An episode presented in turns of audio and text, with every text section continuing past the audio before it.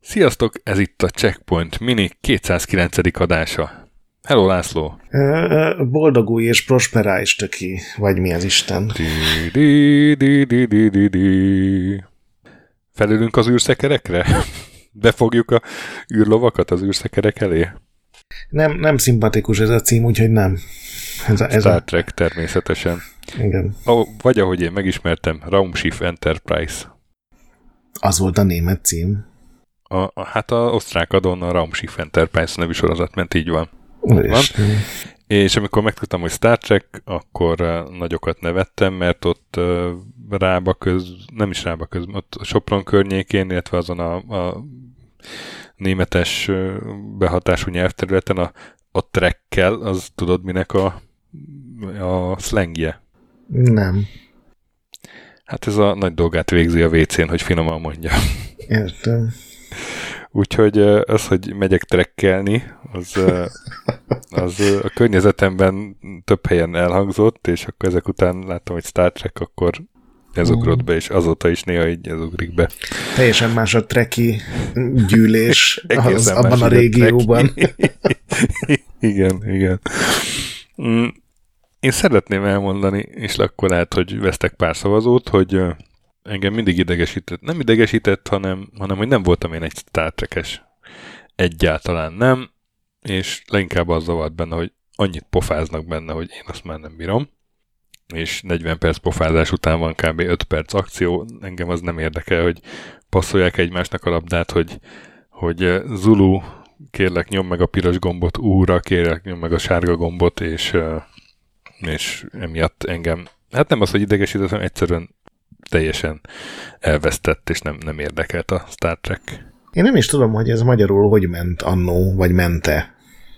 Te és magyarul láttad, vagy ilyen osztrák csatornákon, vagy német csatornákon? Í- így is, úgy is. Először osztrákon, aztán, aztán egy idő után már magyarul, nem tudom hol, meg mikor, talán a kereskedelmi tévézés elején volt ez, de rémlik, hogy, a, hogy ez már, a, már nem a, már nem gyerekként láttam, hanem a, az első albérletemben. Uh-huh. Na mindegy. Mm, szóval uh, én egyáltalán nem voltam egy Star Trek-es, volt a koleszban a, a Fecó, ő óriási Star Trek-es volt, és mindig kifejtette, hogy mennyire szar a Star Wars, és mennyire kidolgozottabb a, a Star Trek, és hogy a Star Trek skifi, a, a Star Wars meg űrfentezi. Én ezeket egyébként alá is írom. Tőlem lehet űrfentezi a Star Wars. Nekem akkor is jobban tetszett, mint a Star Trek. És ez a Star Trek 25th Anniversary, mert ugye most erről a játékról fogunk beszélni, amíg nem, nem mondtuk a nevét. Ez egy kiváló Star Trek játék szerintem, mert ebbe ugyanez zavart. De ahogy összehozták, ahogy megcsinálták, az még ma is egészen lenyűgöző szerintem. Én nem értek semmivel egyet.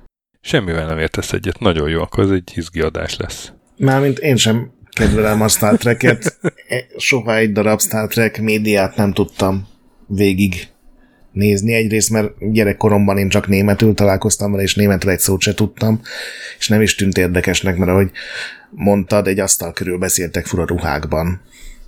Nem értettem, hogy miről, tehát nem az zavart, hogy mit mondanak, csak olyan nem tűnt olyan, tudod, egy gyereknek azért kell valami kis intenzitás. Jó, még annyi, annyit kiegészítést tennék, hogy a kaland részekre gondol, céloztam itt a megvalósításban, mert van egy-két ilyen, hát ilyen szimulátoros rész, az, az nem, nem túl erős. De én Star Trek játékból játszottam jókkal. Az Elite Force az például szerintem egy kifejezetten jó és, és fantázia dús FPS volt, amikor megjelent. Ez nekem, ez a játék teljesen kimaradt, nyilván azért, mert közöm nem volt a Star Trekhez, és ezért nem uh-huh. vonzott. Nekem is. És most nekem nem az volt róla, mindig csak olvastam róla, hogy ez milyen fantasztikus, és tele van jó ötletek, és milyen megvalósítás is. Én ezzel nem tudok egyetérteni. Szerintem ez egy nagyon rossz kalandjáték. Hát olyan, olyan óriási ötletek nincsenek benne. Semmi nincs benne, de, de kezdjük a, az de, alkotásnál. Hát, de, de, de, de azt a Star Trek hangulat, a Star Trek élmény, azt szerintem teljesen benne van. Ugyanúgy ott vannak a csávók, az asztal körül beszélgetnek, és mindenki a, az eredeti sorozatból benne van a szinkron hangként. Ugye a, most a cd Majd erről is beszélek. Mert ugye ez 92-ben jött ki DOS-ra, aztán 94 Amiga, és akkor 94-ben kijött DOS CD-romos szinkronos verzió is, és hát a Star Treknek a színészei adják a megfelelő szereplők hangjait. Tehát az Uluét a, a George Takei, a körkapitányét, a William Shatner, és így tovább. Jó, hát akkor én, én még magamra gyújtam a pajtát a rajongók szemében. Szerintem ezek az emberek sose voltak jó színészek, még kevésbé szinkron színészek, és ráadásul az Interplaynek annyira volt pénze, hogy ennek a játéknak, meg a folytatásának, a Judgment Rights-nak, ami ugyanez az engine, de még így is sokkal jobb játék lett, hogy két napra kibérelje a csapatot. Ez volt egyébként az utolsó közös ilyen fizetett munkájuk, a ilyen mindenféle megjelenéseket leszámítva. Igen, igen, igen. És ez a két nap, ez olyan rövid idő volt a rengeteg párbeszéd felvételére, meg, meg narráció felvételére, hogy, hogy nem tudták elmondani, hogy miről szólnak a dolgok, ezért így mindenki random kontextus nélkül mondja el a maga mondatait, és ez szerintem haladszódik, és hát nagyon rossz a szinkronja. Lehet, hogy ugyanazok a hangok, de mivel nem tudják, hogy mikor, milyen hangulatban, milyen reakciót kéne a hangjukkal ugye átadni, ez, ez így hiányzik belőle. Legalábbis nekem hiányzik. Ezt igen, mai füllel abszolút, abszolút így van, de 94-ben nem nagyon volt ennél jobb szinkron szerintem, vagy hát kevés, ha volt is. Mert hát akkor ilyen, okay, ilyen text meg, meg ilyenek voltak, tehát most így a akkoriban ez megjelent, ezt teljesen megértem, hogy miért örült meg tőle mindenki, hogy, hogy ez milyen szuper játék, és szerintem elsősorban ennek köszönhető, hogy mert a Star Trek feelinget jól visszaadta. Hát amennyire annak a Star Trek annak, feelinget... Annak a... valóban, valóban nem köszönhető, hogy olyan nagy örült ötletek lennének benne.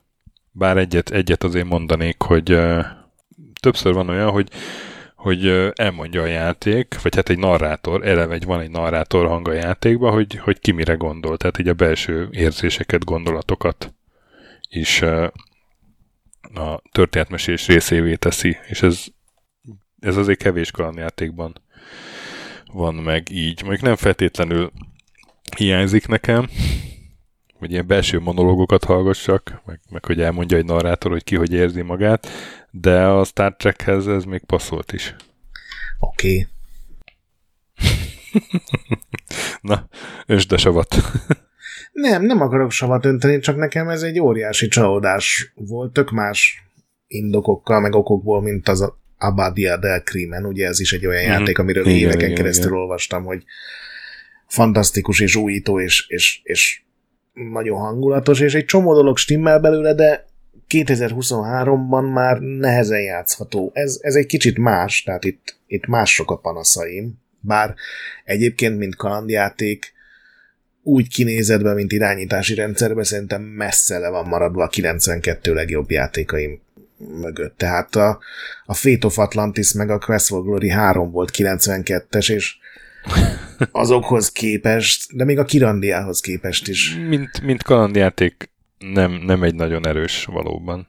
Mint ilyen, nem is tudom, hangulat festés. Meg, meg nekem, nekem az is tetszett, hogy egyébként nem egy összefüggő sztori van, hanem, hanem epizódikus, mint, mint ugye ez egy tévésorozat alapján készült, és hogy, hogy ugye több küldetésre oszlik a sztori.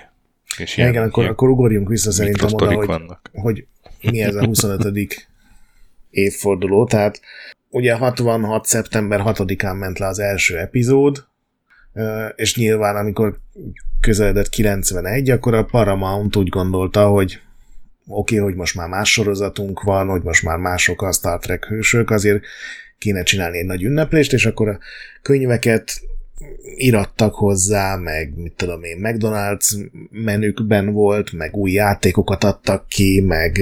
Készült egy másfél órás dokumentumfilm. Igen, meg csináltak ilyen, ilyen hogy beülnek a színészek egy stúdióba, és akkor ott beszélgetnek velük. Tehát minden, ami ebbe benne szokott lenni, kitűzők, merchandise, akármi. és története során először a Paramount úgy gondolta, hogy a videójátékoknak is van ebbe szerepe, és akkor nyilván a legfontosabb piac 91-ben Amerikában a Nintendo volt, ott voltak nem csak a legnagyobb eladások, de a legnagyobb profitok is, mert ugye a PC-s piac az teljesen más százalékokkal uh-huh. dolgozott, és ezért megállapodtak a Konami-val, ők csinálnak egy, egy Nintendo meg egy Game Boy verziót, és aztán kerestek valakit, hogy csináljon egy számítógépes játékot, ugye egy kikötésük volt, illetve kettő, az egyik az, hogy meg kell jelennie az évfordulóra, hiszen nem szabad arról elcsúszni, az a játék címe is. Másrészt pedig, hogy mindenben kreatív vétójoguk van, ami aztán ugye sok nehézséget okozott később. És akkor az Interplay, aki akkor egy ilyen nagyon kis kiadó volt, és aztán 91-ben nagyon sok gondba kerültek, mert ugye az ő terjesztőjük, a Media Genic, ami ugye az Activision volt korábban, az összeomlott, egy csomó pénzüket, kintlevőségüket nem kapták meg, és találtam egy Brian Fargo idézetet, ami szerint csak a Castles című ilyen stratégiai játéknak a váratlan bevételei mentették meg a céget, és így vették meg a jókat, nagyon olcsón, 2000-ig szóló szerződést kötöttek, tehát ez egy 9 évnél is hosszabb szerződés volt, és akkor azért találták ki ezt, hogy epizódikus legyen, nyilván tök jól hangzik, hogy mert olyan, mint a tévésorozat, de hogy ez így gyorsabb elkészíteni, mert minden epizódra egy külön csapatot tudsz ráállítani, mivel minden epizód úgy kezdődik, hogy ott vannak a, az Enterprise-on, és van egy űrcsata, és utána utazni kell az űrben, ami a másolásvédelem tulajdonképpen, ezért egy csomó dolgot elég egyszer megcsinálni, és utána be lehet tenni a játéknak minden fejezetébe, szóval így minden arra tettek fel, hogy ezt így gyorsan összerakjuk, mert, mert időre kell dolgozni. De aztán ugye a Mediagenic balhé miatt, meg egy csomó más nehézség miatt, főleg a Paramountnak, hogy nagyon sok ötletet visszadobtak, lekésték szerencsétlenek a 25. évfordulót, és, és csak 92-ben jelent meg a játék. Igen. Fejlesztők között nem tudom, re- rengeteg név van, olyan igazán nagyot nem találtam. Talán csak a designer között Michael Stackpole, ez az, aki a Battletech regényeket írta? Igen, ő, ő egy ilyen írói kommunának volt akkor a tagja, akikkel Brian Farko nagyon jóban volt, és például ő írta a Wastelandnek a sztoriát is, meg ő segítette a Neurománcot, ugye a regényt átrakni a Neuromancer játékba, és őt kérték fel először, hogy az volt a terv, hogy 10 epizód lesz a játékban, úgyhogy jöjjön a Michael Stackpole, és írjon össze 15 sztorit, arra számítottak, hogy a Paramount ha, ha nagyon mocskos szőrös szívek az egyharmadát visszadobja az ötleteknek, és akkor tök mindegy, mit dobott vissza, még mindig van 10 sztoriuk. És aztán a Paramount visszadobott 13-at, és a maradék kettőre is azt mondta, hogy azért még ráférne némi finomítás. Úgyhogy akkor Stackpole... Jó, Michael. hát találtam egy interjút, amiben azt mondta, hogy nagyon hirtelen fölment a vérnyomása, és ő, ő, ő kicsit kikapcsolódott akkor a játékvilágból, tehát szerintem ő ettől bedődött. Uh-huh. És akkor ugyanannak a kommunának, nem tudom ez mit jelent, akkor szerintem egy írói közösség. Írókör. Egy, írókör. Egy Elizabeth Danford nevű írót importáltak, akinek több türelme volt, és akkor ő volt az, aki végül nem csak kitalálta a sztorikat, hanem, hanem le tudta vezetni azt, hogy a Paramountna ezt jóvá hagyják, és akkor először ugye tíz fejezetből állt volna, mert ez egy szép kerek szám, aztán a, az első nyilvános uh, magazin előzetesben arról beszélnek, hogy kilenc epizódunk lesz, az utolsó, a végjáték, a, a nagy befejezés, az még éppen a Paramountnál van jóváhagyáson, és hát ez nyilván úgy sült el, hogy azt is visszadobták, mert a végén csak hét epizód, hét fejezet maradt a, a megjelent játékban. És tényleg ilyen nagyon formulaikus az egész, hogy minden fejezet a, az Enterprise hídján kezdődik, minden fejezet egy skriptelt csatával kezdődik, szerintem ezekről majd később káronkodok egy sort. Utána jön egy rádióüzenet, amiben ugye bejelentik, hogy menjetek X bolygóra, mert ott történt egy baj. És akkor kell használni a csillagtérképet, amit a Igen, ami csak a kézikönyvben van Csomagolásba volt, igen, a kézikönyvben. Anélkül nincsenek feliratozva a bolygók a csillagtérképen a játékban, úgyhogy az elején azt hittem, hogy meg kell találni. és elkezdtem kattintani, és ugye, hogyha rossz helyre mész, akkor ott egy random csata fogad, ami nem egy jó dolog ebben a játékban, mert az akciórészek minden képzeltet alulmúlók. Azok Ilyen. nagyon rosszak, de szerencsére nagyon sok nincs belőlük. Hát fejezetenként egy, mert minden fejezet azzal kezdődik. De az egy-két perc. Hát ha meg tudod csinálni. Az utolsót azt 99% hogy nem fogod tudni megcsinálni, mert Hát addig nem mentem el nyilván. De az úgy zajlik, hogy a, az első hat csata az normálisan csatázol, tehát a Wing Commander-t akarták lemásolni, ez nagyon-nagyon-nagyon-nagyon-nagyon nem jött össze. Tehát egy ilyen pocsék 3D-s űrlövöldét kell túlélni és lelőni a hajókat, de mondjuk ez sikerül. Viszont az utolsó csatában megnézi a játék, hogy a korábbi hat fejezetet hány százalékos értékelésre teljesítetted, mert ugye minden fejezet Komolyan. végén kapsz egy értékelést egy százalékban, és abban ugye ha megmented a vörös ingest, aki veled jön, vagy vörös pólós, nem tudom mi magyarul azoknak a neve, ugye a filmben mindig meghalnak. Feláldozható statisztát. És itt is minden fejezetben van két-három hely, ahol ha nem reagálsz gyorsan, vagy pontosan valamit, akkor meghal az a figura. Na de hogyha ő életben marad, akkor több százalékot kapsz, ha udvarias vagy mindenkivel, meg, meg nem nézed le a helyieket, akkor is több százalékot kapsz.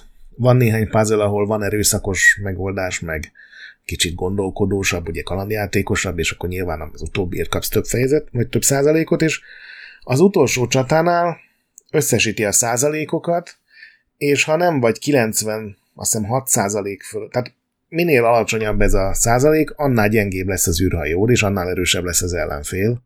És még hogyha minden száz százalékra csinálsz meg, akkor is borzalmasan nehéz, tehát van az az Adventure, nem is tudom, Guild, vagy milyen nevük, akik mint a CRPG addig, csak ők kalandjátékokkal aha, aha. kitalálták, hogy minden point and click kalandjátékot végigjátszanak, ami valaha megjelent. Tehát ezek ilyen eléggé elszánt őrült arcok. Nyilván ez egy akció rész, tehát ez másként zajlik, és náluk is mindenkinek beletört a bicskája ebbe az utolsó fejezetbe, és végül külön föl kellett kérniük egy faszit, aki, aki meg tudta valahogy csinálni, és megosztotta a save game-et. Úristen. Szóval ez egy elég ilyen, hát nem is tudom, hogy ez barátságtalan lépés fogalmazzunk így. ez, jó, ez, ez tényleg az. Ráadásul szerintem az irányítás is nagyon rossz ezekben a részekben. Az ikonok nincsenek feliratozva. Meg melyik részekben a... Hát a, a hídon ugye minden karakter, akire rá viszed a kurzort, két-három opció tartozik hozzá. Tehát a körknél lehet például menteni, a, a nem tudom ki, az kezeli a fegyvereket. És ilyen Igen, nagyon... de ez jó, jó, de ez ezt az elején így betanulod, és igazából ez tökre passzol megint a Star Trekhez, hogy, hogy ugye a hídon, nem tudom, a, a Nimoy volt a vagy nem a Nimoy, hogy hívják, a Spock volt a tudományos tiszt, a, a McCoy volt az orvos, azt hiszem, ezzel semmi bajom nincsen Tehát, ezzel hogy, a részével, csak ez más a kezelés, az irányítás.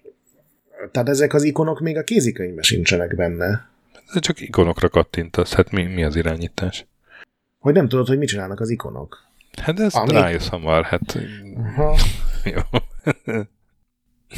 Na és akkor minden túlélsz, leszállsz az adott bolygóra, és itt kezdődik ugye a point and click kalandjáték rész, nagyon furcsán zajlik, ugye mindig ugyanaz a négy ember megy le, vagy hát a, a vörös pólós random feláldozható az mindig más, de főleg, hogyha meghalnak állandóan.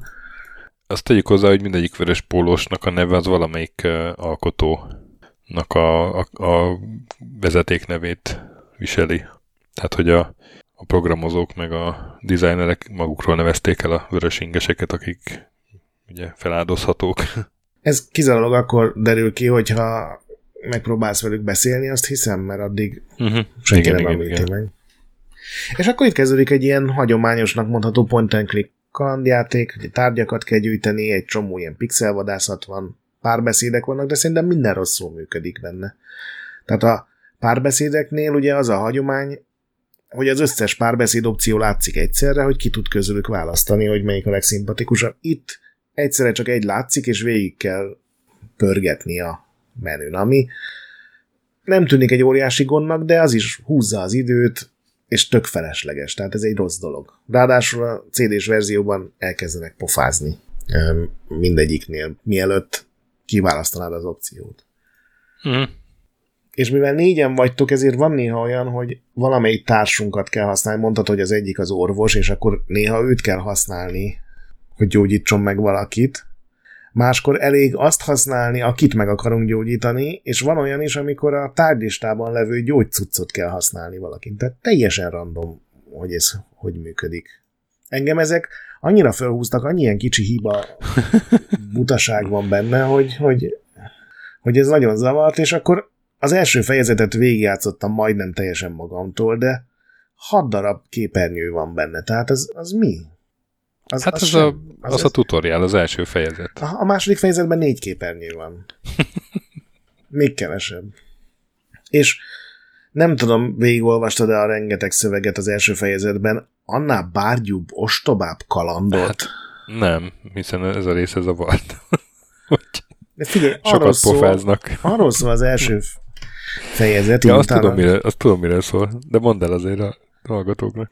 Hogy az Tehát a panasz, egy... hogy, hogy egy, egy primitív civilizáció valahogy találta a csillagflottáról egy ilyen valami tárgyat, és akkor azt felhasználva építették ki a saját vallásukat, meg egy csomó technológiai újítást, hogy még nem voltak készen rá, tehát gyakorlatilag ez a barlanglakók hirtelen vallási fanatikus, modern emberré válnak, és hogy démonokat láttak előjönni a barlangból, oda mész a barlanghoz, persze csak úgy tudsz bemenni, hogy egy, lelősz egy klingont, és annak letéped a kezét, és akkor kiderül, hogy ezek robot klingonok voltak, aminek semmi értelme nincs az ég egyet a világon.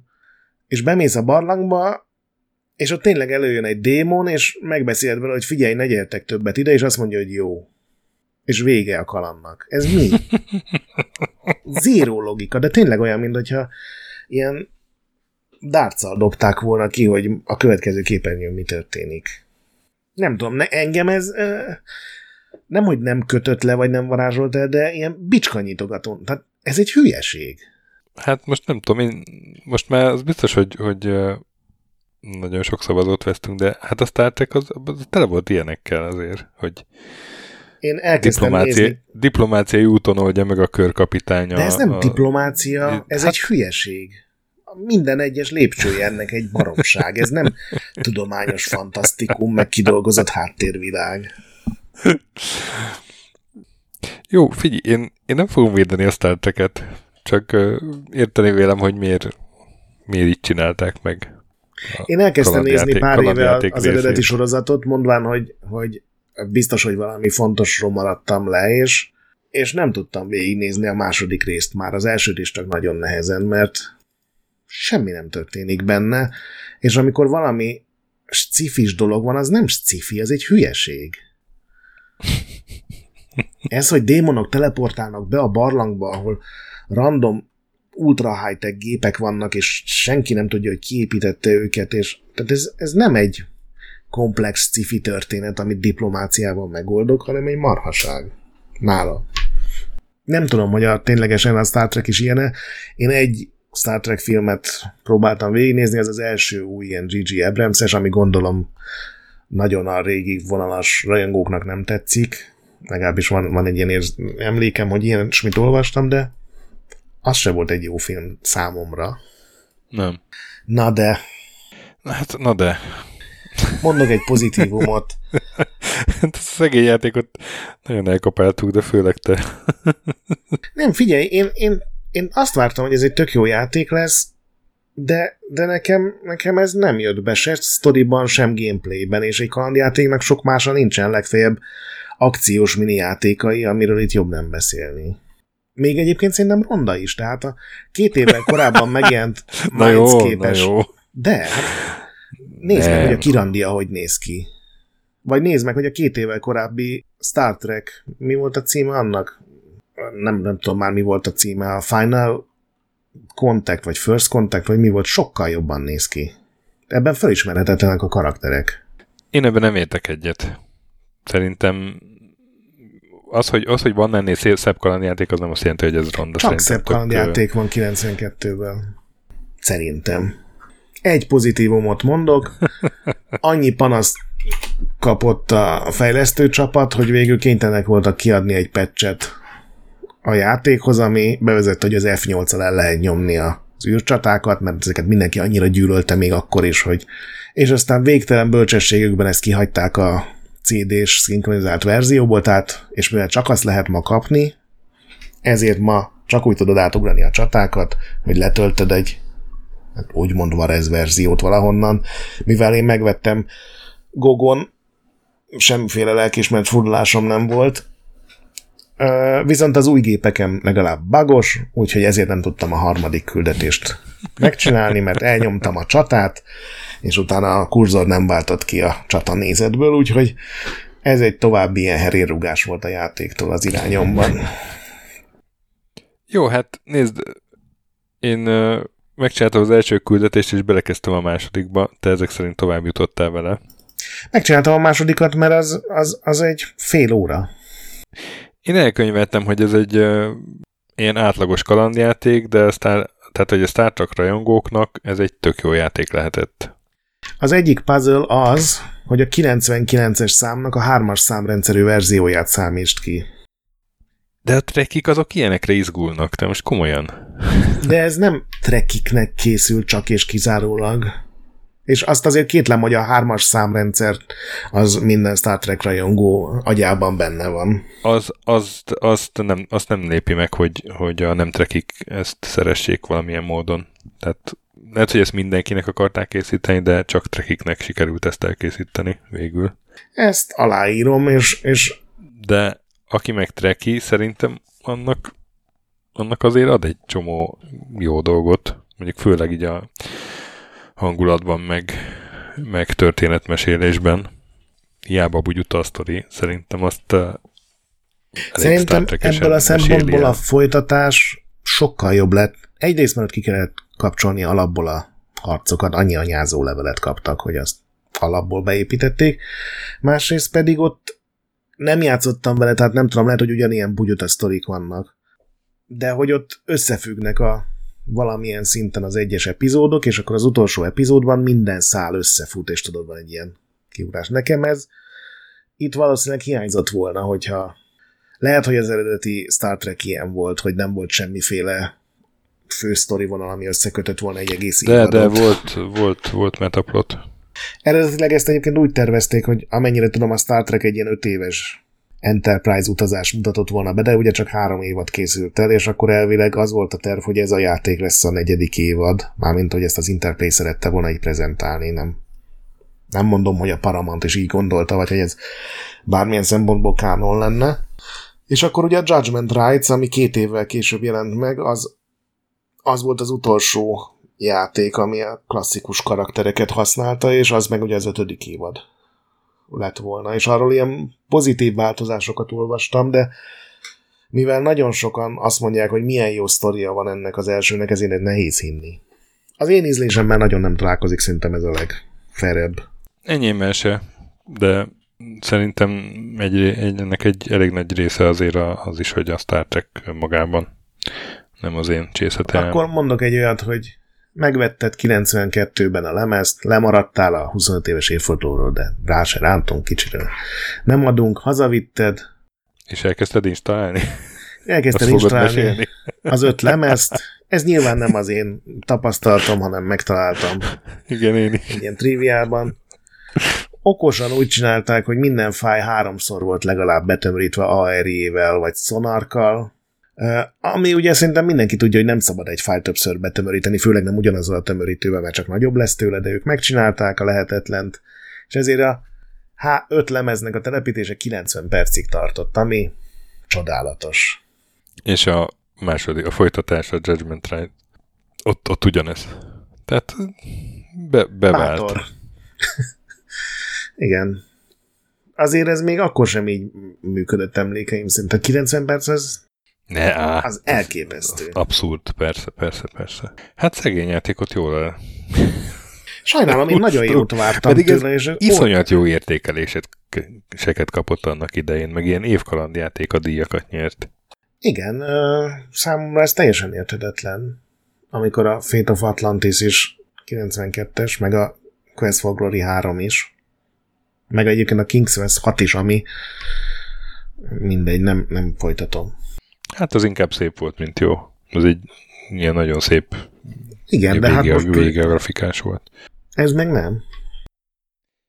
Szerintem volt egy réteg, amelyik ezt tényleg őszintén élvezte, Ezt és ez a réteg a treki volt. hogy, hogy nem öregedett jól, azt aláírom. Tehát ezt ma már ugye én sem nagyon ajánlom. Én előbb ajánlanám a Freddy Farkaszt, ugye az volt a legutóbbi Mhm. kalandjáték, amit kipróbáltunk. Szóval én inkább Elite Force-oznék. Hogyha Star Trek, Interplay Star Trek játékkal kell játszanom. Jó, hát akkor... Ja, még nem fejezzük be, mert van. Még van? De, de még van egy top listánk ehhez. 20 szenvedés után kitaláltuk ezt a egyáltalán nem erőltetett toplista témát, hogy a top 10 űrjáték, ami nem Star Wars és nem Star Trek. Nekem van egy gyanúm, hogy valami hasonlót egyszer már csináltunk, amivel volt, hogy nem lehet Star Wars, Igen? de lehet, hogy az más, meg az űrjáték is egy annyira iszonyatosan tág kategória, hogy én átértelmeztem kicsit. Hú, várjál most, de én erre rákerestem, hogy mert már nem bízom a emlékező, emlékezetünkben. Lehet, hogy az Dark- más jellegű Dark- játék A volt. Dark Forces-nél volt a 10 legjobb Dark. nem. Nem? Jó. Jó, akkor figyelj, te te hogy értelmezted, hogy űrjáték? Mert ugye ezt ilyen végső kínunkban, miután a Biomenákhoz föladtad, hogy a Bio című Nem, játékot. én nem találtam elég biót, vagy, vagy olyan biót, ami jó lenne, mert most a, a Bioforge-ot miután lehúztuk a egyik minibe, akkor gondoltam, azt nem rakom be. Ja nem, én, én, én találtam volna, nyilván nem könnyű, meg sok fura japáni hát alcímet meg- kellett volna Igen, keresni. meg, meg, meg, egy része Resident Evil lett volna, gondolom.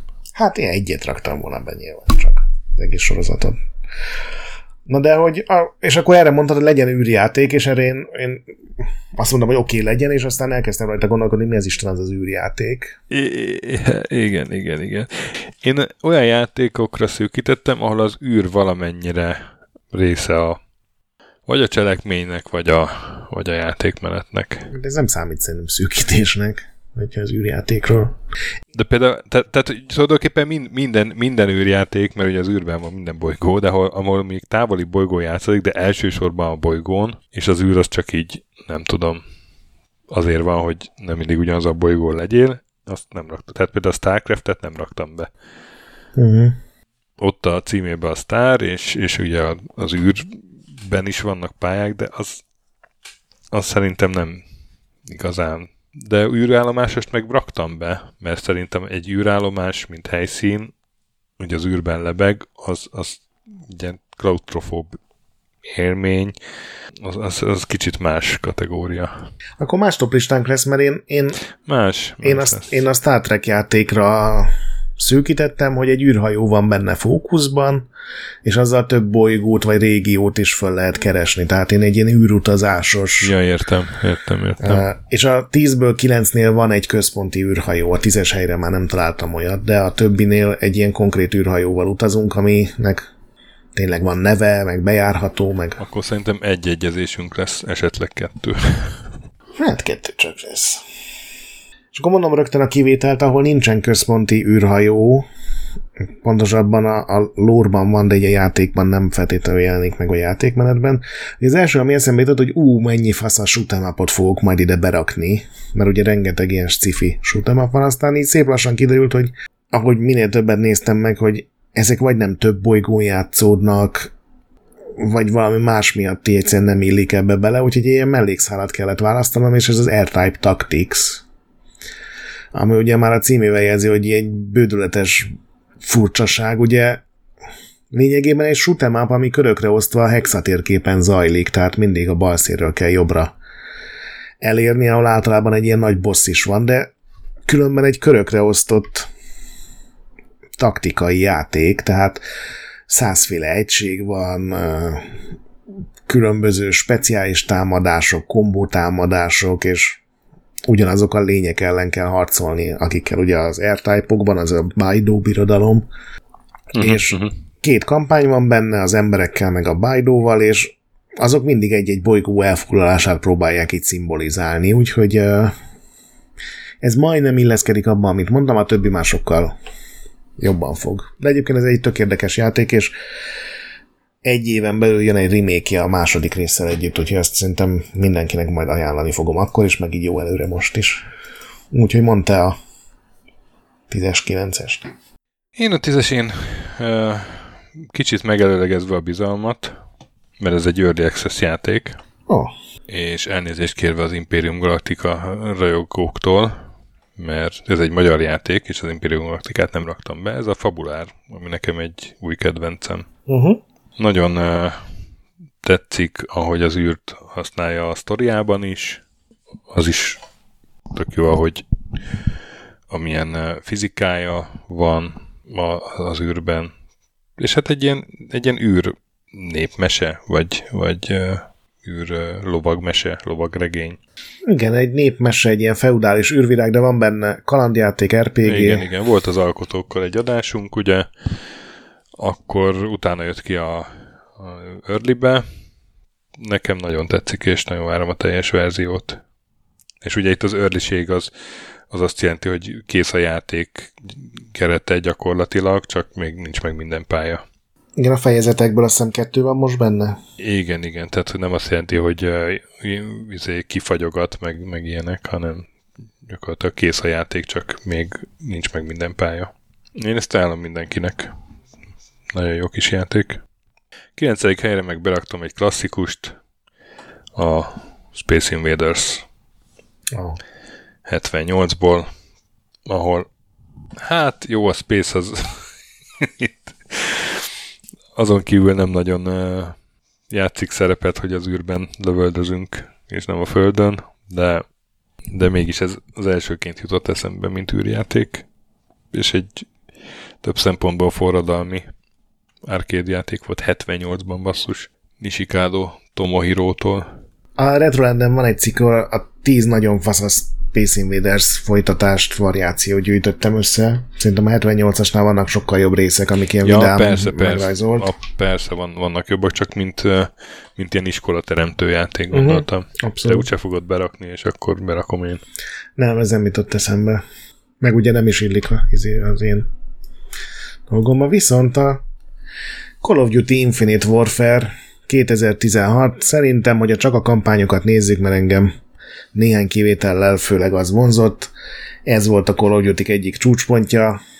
Nagyon jól játszható, tele volt a én szerintem a StarCraft 2-ből lopott ötletekkel, amitől minden egyes helyszín, bolygó, aszteroida, űrállomás az egy ilyen tök egyedi dologgal. Mi tudod, a StarCraft 2-ben is volt az a pálya, amikor a nap körül ilyen gyorsan keringett a bolygó, és akkor nem tudom, 10 percenként jött a láva, mert a nap megsütötte a terepet és fölmelegítette, és itt is volt egy ilyen, ahol nagyon gyorsan kering a, már nem is tudom, űrállomása egy csillag körül, és, és amikor pont olyan oldalát mutatja, amikor a, hogy a nap süti, akkor nem lehet kimenni, mert így szétégsz, tehát egy ilyen tök jó uh-huh. extrák vannak benne. Vannak benne mellékküldetések, gravitáció nélküli küldetések, vannak benne konkrét vadászgépet vezetsz, és egy ilyen űrcsaták vannak, de maga a hub, ami összeköti az egészet, és ott van a fejlesztés, ott lehet beszélgetni a társainkkal. A sztori szempontjából egy csomó fontos cselekmény ott történik, ez a Retribution nevű ilyen nagy anyahajó, amit nyilván nem az egészet, mert mégiscsak egy Call of beszélünk, de egy jókora részét ilyen 3D-s menüként be lehet járni, és én ezt tényleg csak ajánlani tudom, ez egy nagyon jó kampány. Várom, hogy a Call of Duty megint eljusson erre a szintre, hogy ilyen élvezetes legyen. A nyolcasra pedig beraktam a Homeworld-öket, vagy ha csak egyet lehet kijelölni, akkor a Homeworld Remastered Collection-t, az eredeti játék 99-ben jelent meg, ez a kollekció, ez 2015-ben jött ki, de hát még egy-két évig pecselték. Modderek segítségével sikerült újraalkotni, és ők, ők segítettek minden hiányzó dolgot így belerakni ez egy RTS tulajdonképpen, tehát egy stratégiai Igen, játék. Na, pontos. Na, látod, a Starcraft-et ezért nem raktam be, mert eszembe jutott a Homeworld, hogy, hogy az az, ami űr RTS. Igen.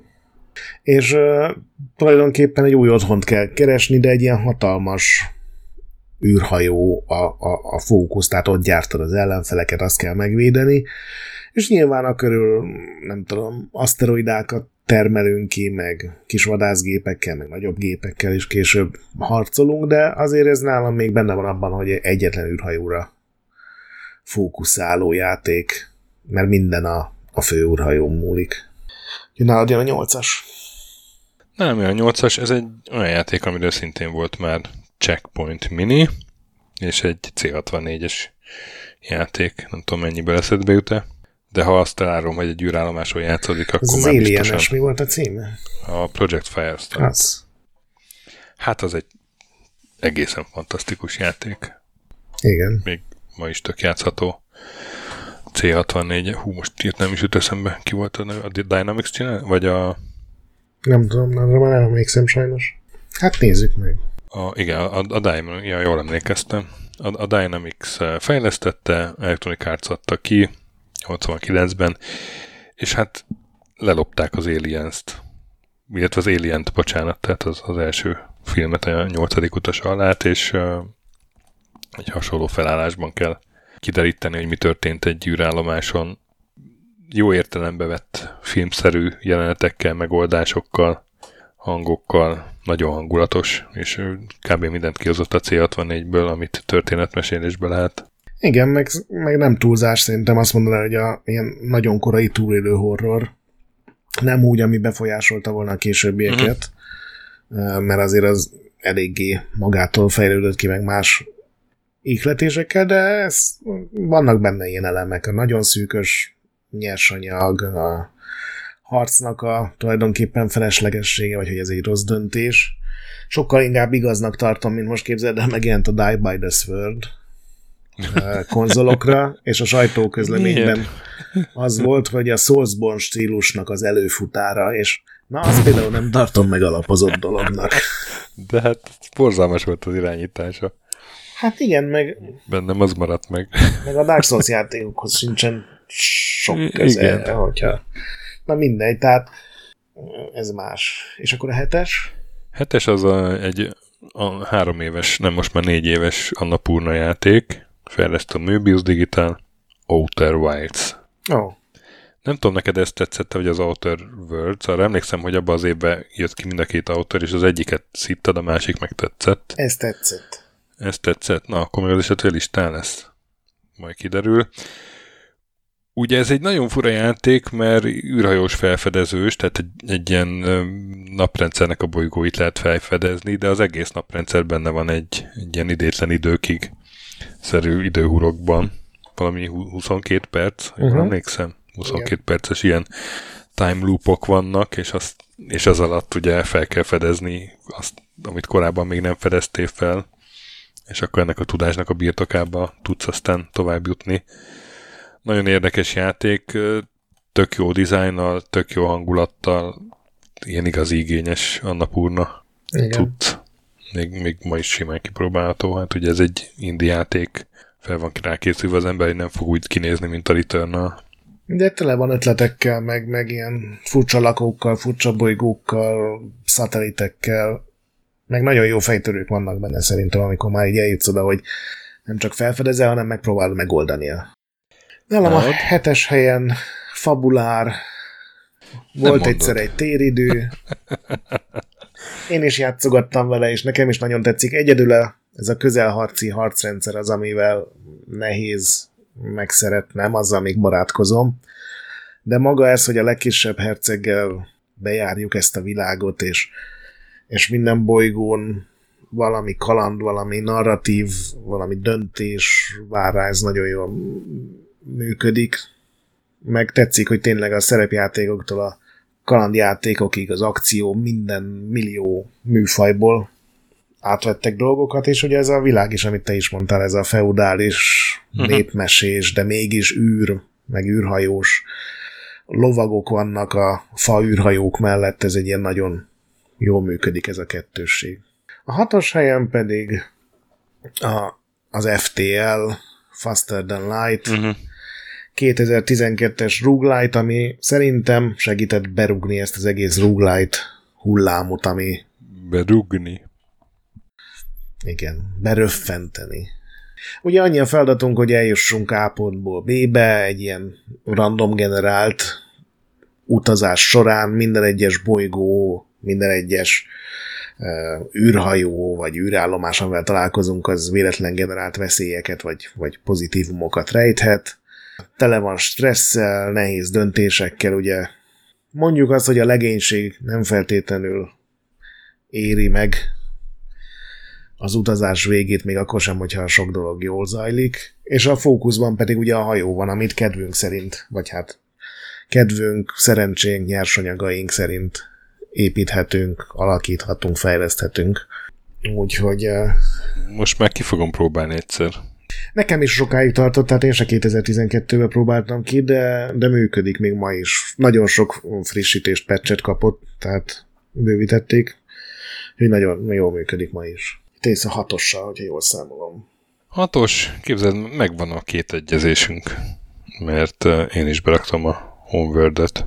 Ó, oh, nagyon jó. Én az elsőt, de akár lehet az elsőnek ez a remasteret verziója is. Hát az uh, 2003-as játék az, az első. Nem, 99-es. 99-es, úristen. Akkor a második rész 2003-as? Lehet, egy igen. Hát az, az azért egy új, új szintje volt az RTS-eknek, hogy olyan tényleg az űr távlataiban lehetett gondolkodni, stratégiázni. Igen, más 3D-s RTS volt, mint a, mondjuk a Total Annihilation, tehát ott itt ez tényleg... igen, igen, tehát hogy az, az tényleg minden tengely mentén. Mint a Doom meg a Descent között a, a viszony. Aha, aha, igen, igen, igen, igen, és uh, ráadásul még, még jó volt a maga a stratégia része is, tehát jók voltak az egységek, maránylag jó volt balanszolva, én ezt szerettem, és a, a második részt azt, azt, azt sokan nem szeretik valamiért, de én azt is nagyon bírom. Olyan monumentális a játék, meg hosszúak a küldetések, hogy szerintem ez a Remastered Collection, amivel ugye mind a kettő benne van, azt szerintem még úgyis hetekre leköti az embert, hogyha a második rész nem indítja, úgyhogy... Szóval ez, és akkor jövök az ötössel. Az ötös, hát az pedig megint egy űrállomásos, vagy sőt űrhajós játék a Creative Assembly csinálta, Sega a kiadó, és akkor ebből lehet, hogy rá is jöttél 2014-es játék, a Alien Isolation, a, ami, hát ha Project Firestart jól megcsinálta a Alien-t, akkor a Alien Isolation az tökéletesen, ott még a főhőst is Ripley-nek hívják, ugye Ellen Ripley-nek a lánya a sztori szerint, hogy hívják Amanda Ripley, aki hát többek között azt akarja pont kideríteni, hogy mi történt a Nostromon annak idején, és hát benne van a sztoriba a Welland jutani, meg hát természetesen az Alien maga, aki elől menekülni kell. Igen, és ez az a horror játék, amivel én nem tudtam játszani. Legyőzni, úgyse. Hát fú, igen. igen, és úgy, ugyanazt a rettegést, amit amikor először láttam a filmet gyerekként, ugyanazt visszaadja, amikor a szekrénybe bújva várod, Igen. hogy elmenjen az Alien. Szóval, és ez, ehhez kell az, hogy, hogy, hogy egy űrállomáson vagy. Igen, ahol változatos dolgok mennek tönkre, meg sötét van, meg minden, és igazából... És sikoltasz, akkor még csak nem is hallja senki, ugye? Így van. és egyébként még az Alien feltűnés előtt is rohadt félelmetes, tehát én... Igen. Igen. Én az Alien már nem láttam szerintem abban a játékban. Nekem így sok volt a stressz. Én lennék az a narratív tereptárgy, aki tudod így agyonlövi magát a WC-ben, és előtte van egy ilyen egyoldalas naplóteredék, hogy úristen, mindennek vége. Na, Nálam az, az ötösen egy, egy nagyságrendekkel vidámabb story. Ez a két éve megjelent Guardians of the Galaxy felújítás. Oh. Ugye ez is arról szól, hogy a ezek a kis mafla hősök a Milánó nevű űrhajón. Először úgy tűnik, hogy valami kis dologba keverednek bele egy ilyen rablások következtében, aztán persze nyilván kiderül, hogy már megint az egész galaxis léte forog kockán, és nagyon jó sztoria volt, és parádés volt a művészeti design, ami nem csak azért fontos, mert hogy oké, okay, jól néz ki a játék, hanem azért is, mert a, az összes bolygó, ahová elmentünk, az tényleg annyira idegen tud lenni, annyira friss, nem ezek a leharcolt toposzok vannak, uh-huh, hogy uh-huh. ez egy sivatagos világ, ez egy havas világ, hanem ilyen nagyon furcsa növények, bizarr állatok között, de volt olyan, hogy egy ilyen teljesen zsúfolt űr kikötőbe szálltunk le, és nyilván a harc, az akció részek nem voltak benne annyira top pont, de nekem ez a játék nagyon nagy kedvencem volt. Nagyon szerethető a sztori miatt is, meg a mondom ezt a idegen bolygóról, idegen bolygóra megyünk hangulatot, azért kevés játék fogja meg így. És a negyedik helyen én a, az Infinite Space-t raktam be. 2009-ből az egy DSS játék, ami történetét tekintve egy ilyen űrben játszódó, ilyen nagyon sci anime, játékmenetét tekintve pedig egy ilyen taktikai RPG. A hajónkat, aztán később a flottánkat kell menedzselni és fejleszteni, és rengeteg csata van nyilván, amik valós időben viszonylag lassan zajlanak, ahol a pozicionálás, az időzítés az nagyon fontos, és szerintem ez a része sokkal jobban illene egy Star Trek játékhoz, mint az a vadlövöldözés, ami ugye a, a mining, tehát a 25. évforduló Star Trek játéknak a csatáiban benne van, ahol az a hatalmas Enterprise űrhajó az ilyen kis vadászgépként kering. Ma elég drága, ahogy láttam ezt beszerezni, mert kevés példányban fogyott egy ilyen nem volt nagy marketingje, meg nem volt nagy anyagi siker így az első időszakban, de én csak ajánlani tudom, nagyon, nagyon jól össze van rakva. És akkor teljesen egyedikkel. Én a négyesre beraktam úgy, ahogy van az elit sorozatot. Ah. Mert én annak mindegyik részét élveztem, vagy hát most látom, hogy van egy, amit lehet, hogy nem próbáltam ki, akkor amit kipróbáltam. Tehát kezdődött ez a C64-en az első elittel, ugye David Breben és Ian Bell emblematikus játéka az űrben felfedezés, űrben kereskedés, a targoidok lövöldözése, a dokkolás az űrállomásra. Nehezen vitatható, hogy az egy űrjáték, és a maga kategóriájában nagyon fasza volt. Egyébként eredetileg BBC mikróra csinálták meg. Hát sőt, kategóriát teremtett annyira. Kategóriát teremtett, volt. így van, így van, így van és aztán nekem tetszett a, a Doson a, a Frontier, ugye az volt az Elite 2 című ö, hasonló játék, nyilván már jobb grafikával, és van egy Frontier First Encounters 95-ben, ez amit nem próbáltam ki. Szóval erről, erről nem tudok beszámolni, de aztán volt a Elite Dangerous, sőt, az ugye még mindig van. Az egy olyan játék, amit én nagyon tisztelek, és kipróbáltam E3-on is, otthon is, és mindig az érzésem, hogy bár csak több időm lenne, hogy ebbe így belemélyedjek, mert ugye most már mai színvonalon hozza a nagy elődnek a, az erősségeit. Igen, én az Elite Dangerous kapcsán jöttem rá, hogy én, én valahogy ki, kiestem ebből a műfajból. Már nem élvezem ezt a veszek 20, nem tudom, aranyat, és azt eladom 50 zsetonnal drágábban két parszekkel arrébb. Hát ha önmagában ennyi lenne a játék, én se élvezném, csak hát ugye mire átmész két parszekkel arrébb, addig megtámadhatnak kalózok, meg igen, de valahogy... És megtámadhat másokat. Nálam ez a messziről tisztelem kategória, mert tényleg rohadt igényes, nagyon jól néz ki, konzolon is tökéletesen működik, ultra hangulatos, amikor így nem térugrasz, hanem tényleg így repülsz a bolygók között, és egy ilyen hatalmas végtelen űrben vagy, de valahogy itt, ez, ez nem a játék hibája, hanem az én uh-huh. ízlésem, vagy ízlésem hibája, attól függ, honnan nézzük, és nyilván nálam ezért maradt ki ez is, a No Man's Sky is, meg a nyilván a Star Citizen az e, ezer okból maradt ki, de hogy ez a kategória. Pedig tökéletesen élik ide, igazat van. Nálam, a, ami így kimaradt, de pedig messziről tisztelem, ez a Stellaris, meg a, meg a Kerbal Space Program. Ez mind hogy nekem már túl abstrakt, vagy, vagy túl uh, békés, ez a Kerbal Space program, de mind a kettőt nagyon tisztelem így messziről. Hát nálam azért is kiestek szerencsére, mert ugye nem ez az egy űrhajót követünk, ami több bolygóra megy el, hanem az egyik egy, egy ilyen 4 stratégiai játék, a másik meg egy modell űrhajó, vagy aztán később ugye űrhajó építős dolog. Mm-hmm.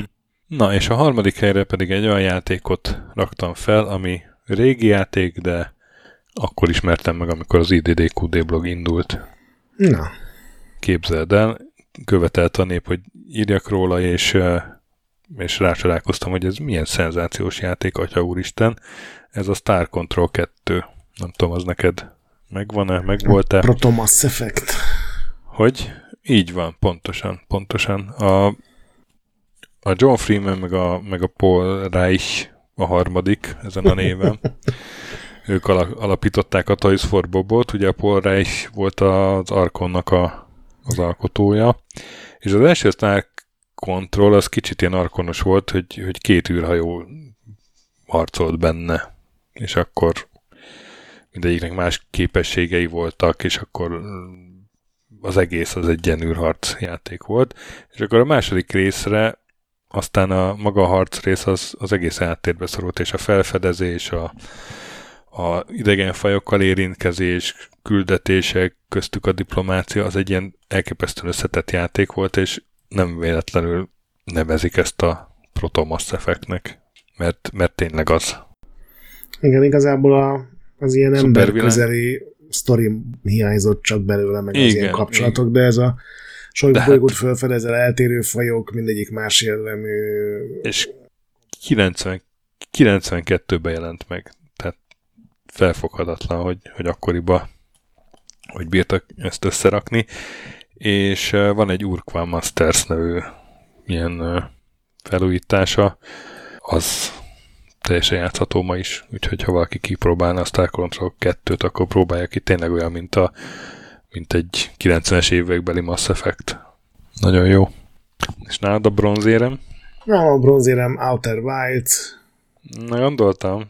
amiket mondtál, egy annyira ilyen abszurd, mert gyakorlatilag ez egy olyan icipici naprendszer, hogy így pár perc alatt az egyik végéből a másikba el lehet repülni, de már a, az űrhajónak a kilövése is ilyen mókásan, ilyen fa sinekkel történik. Egy ilyen nagyon vidám, de minél jobban belemászol, annál komolyabbá válik és érzelmesebbé, és nagyon jó sztoria van minden karakternek, akivel találkozol. Úgyhogy igazad volt mindenben, amit mondtál róla.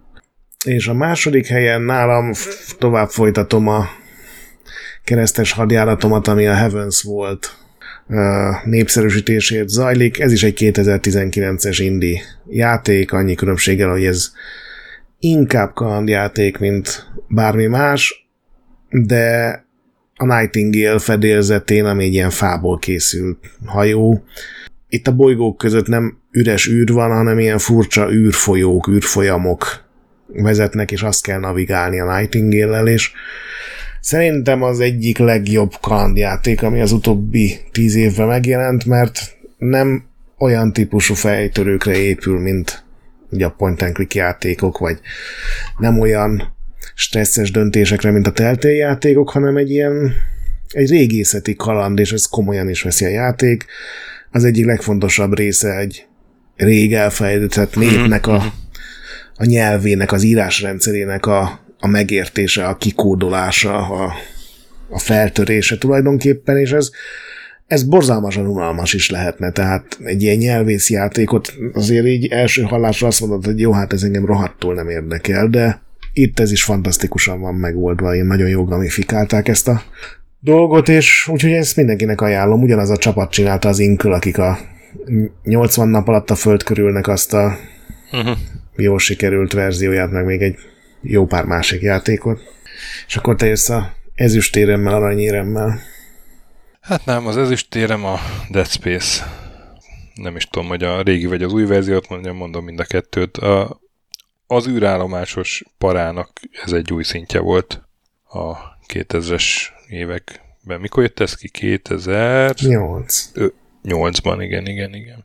És annyiba azért is, mert, mert az űrbe is ki kellett menni. Tehát nem csak az űrállomás van, hanem emlékszem, van egy olyan rész, amikor, amikor az űrben is te ügyködsz.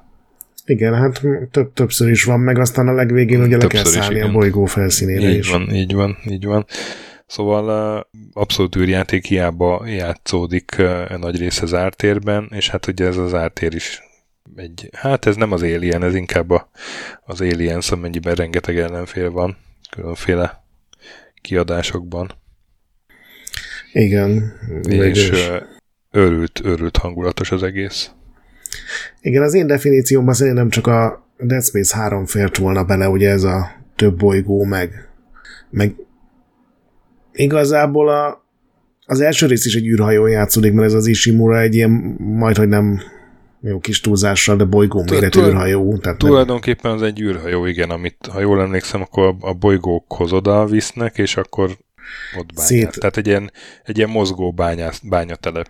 Igen, ilyen bolygó roppantónak nevezik, hogy ez a Planet Cracker. egy, egy, egy, egy galaktusz. Igen. Robogalaktusz. Ja, az biztos, hogy inkább Aliens, mint Alien, még az első rész is. Igen, de, de ugyanakkor meg mégse Aliens, mert nem akciófilm, hanem, hanem azért masszív horror is van benne. Igen. Horror elmek bőven. És az első? Szerintem hát az első, az, gondolom ugyanez lesz mind a kettőnknél. Én uh, ugye többször hangoztattam már az adásban, hogy, hogy nem vagyok elégedett a Mass Effect trilógia végével, de abban meg neked teljesen igazad van, hogy, hogy a szarabb befejezés az nem negálja a, a mellette levő 120 órát, ami, ami meg szenzációs, és szeretném egyetértésemet kifejezni azzal, hogy az első helyre odaraktam a teljes trilógiát. Így van, én is a Legendary edition már hogy ugye most az a legújabb, amiben egyben benne van, és én külön megemlítem ugye a Normandi űrhajót, mint a kritériumnak fontos része. Ez szerintem az egyik leg jobban megoldott űrhajó, leghangulatosabb, részről részre változik, ugye sztoriokokból kifolyólag, és annyi fontos, érdekes, maradandó dolog történik hát, ezen az űrhajón, hogy tényleg az szomorú vagy, egyik... amikor melyik második rész végén esik darabokra? A második rész elején. Elején, bocsánat, tényleg. Úgyhogy itt tényleg nem túlzás, hogy a Normandi meg a Normandi 2 az, az is egy külön karakternek felel meg a, a játékokban. De sok egyezésünk volt, négy, nem? Négy egyezésünk volt, de nem gondoltam volna így a felvezetésed után, de, de csak összehoztuk. A sikerbizottság megint megcsinálta. Hát azért, mert látod, space él az ember. Igen. Kitűztük a spacepaóra ezeket. még egy harmadik, még szarabb. Üri muri volt, mi? Ez volt a Checkpoint Mini valahányadik adása. Jaj, ez mind konzerv volt, de szeretem így nagy tételbe felbontani neked. Hálásan köszönöm. Ezeket. Jó esik a hát törődés. nem tudom, még, még a dig jutott egyébként eszembe, de hát az is úgy inkább, ott, mert ugye ott az elején elindul a, az űrhajó, a Space Shuttle, uh-huh. de az, ott, ott is inkább aztán egy, egy bolygó játszódik az egész. Igen, meg az Endless Space 2 olyan, hogy, hogy így érdekes lehet, jónak tűnik. Ja, ja, meg hát a Wing commander csak azok nekem eléggé kimaradtak. Valamelyik játszottam. Igen, ezt nekem is be kellene pótolnom. Majd csinálunk egy nagy Wing commander és muszáj lesz játszanunk velük. Jó van, oké. Okay. Hát addig is játszatok sokat, például ezekkel a játékokkal, vagy hát ha trekik vagytok, akkor szerintem a Star Trek 25 vagy majdnem 25. évfordulós játékával is. Legközelebb jövünk vendéges adással. Addig is mentsetek a boss előtt, kövessetek minket Discordon, ahol jó társaság van, olvasatok Retrolandet, és hallgassatok Képtelen Kronikát, és öcsillagozatok minket, ahol csak tudtok. A nagy pixel pedig még mindig gyönyörű. Sziasztok! Sziasztok!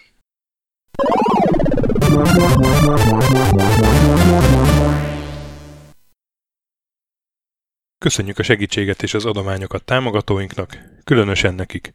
Andis 1 2 3 4 5 6, Pumukli, Bastiano Coimbra de la Coloniai az Védó, Kis András, Dester, Joda, Kínai, Gatz, Hanan, Zsó, Dances with Chickens, Gabez McCollish, Sir Archibald Réten, Benő 23, Zorkóci, Retro Station, Hunter XXL, Nobit, Sogi, Shiz, CVD, Tibiur, Bert, Kopescu, Krisz, Ferenc, Joff, Edem, Kövesi József, Varjagos, Zsiga Bálint, Loloke, Snake Hips Boy, Csépé, Márton úr, Flanker, Kovicsi, Holosi Dániel, Balázs, Zobor, Csiki, Kertész Péter, Richard V, Nyau, Vitéz Miklós, Huszti András, Vault 51 Gamer Bar, Péter, Daev, Enisi, Csalazoli, Makai Péter, Mongúz, Beranándor, Arzenik, Nagy Alexandra, Andrew Boy, Fogtündér, Szaszamester, Kviha, Mazi, Tryman, Magyar Kristóf, Krit 23, Kuruc Ádám, Jedi, Harvester Marc, Igor, Pixelever, Oplüke, Esstring, Kecskés János, MacMiger, Dvorski Dániel, Dénes, Sakali, Kopasz Nagyhajú, Colorblind, Vic, Furious Adam, Kis Dávid, Dart Mogyi, Warhamster, Maz, Mr. Corley, Nagy Gyula, Gergely B., Sorel, Naturlecsó, Devencs, Kaktusz, Tom, Jed, Apai Márton, Balcó, Alagi úr, Judgebred, László, Opat, Jani bácsi, Dabrowski Ádám, Gévas, Zabolik, Kákris, Logan, Hédi, Tomiszt, Att, Gyuri, Kevin Hun, Zobug, Balog Tamás, Ellászló, Gombos Márk, Valisz, Hekkés Lángos, Szati, Rudimester, Sancho Musax, Elektronikus Bárány, Nand, Valand, Jancsa, Burgerpápa Jani, Deadlock, Hídnyugatra Podcast, Lavkó Maruni, Makkos, Csé, Xlábú, Simon Zsolt, Lidérc, Milanovic, Ice Down, Typhoon, Zoltanga, Laci bácsi, Dolfi, Omega Red, B. Bandor, Polis, Vanderbos parancsnok, Lámaszeme, Lámaszeme sötétkék, Toto, Ilyen a moba, és ezt büszkén olvasom be. KFGK, Holdkor, Dwarf, Kemi 242, Obert Motz, Szekmen, LB, Ermint Ervin, TR Blaze, Nyek, Emelem a Tét, Házbú, Tündér Béla, Edem Kreiswolf, Vogonköltő, Csemnicki Péter, Német Bálint, Csabi, Mandrás, Varegab, Melkor 78, Csekő István, Schmidt Zoltán, Bobesz 5, Kavicsok a Margon blog, Félix, Luther, Hardy, Rozmi, Glezman, Neld, Elgringo, Szféra Karcoló, Glisz Gábor, Q, Mentolos Kolbász, Gliscard, Albin, Jovez, Invi, Tomek G, Gucci Mentál, Dreska Szilárd, Kapi, I Love Hitagi, Bodó Roland, Kovács Tamás, Csicó, Boszkó Loves You, Robin Hood, Beli, Dukefazon, Cupi, Alternistom, Módi és Kozmér Joe. Nagyon szépen köszönjük mindenkinek!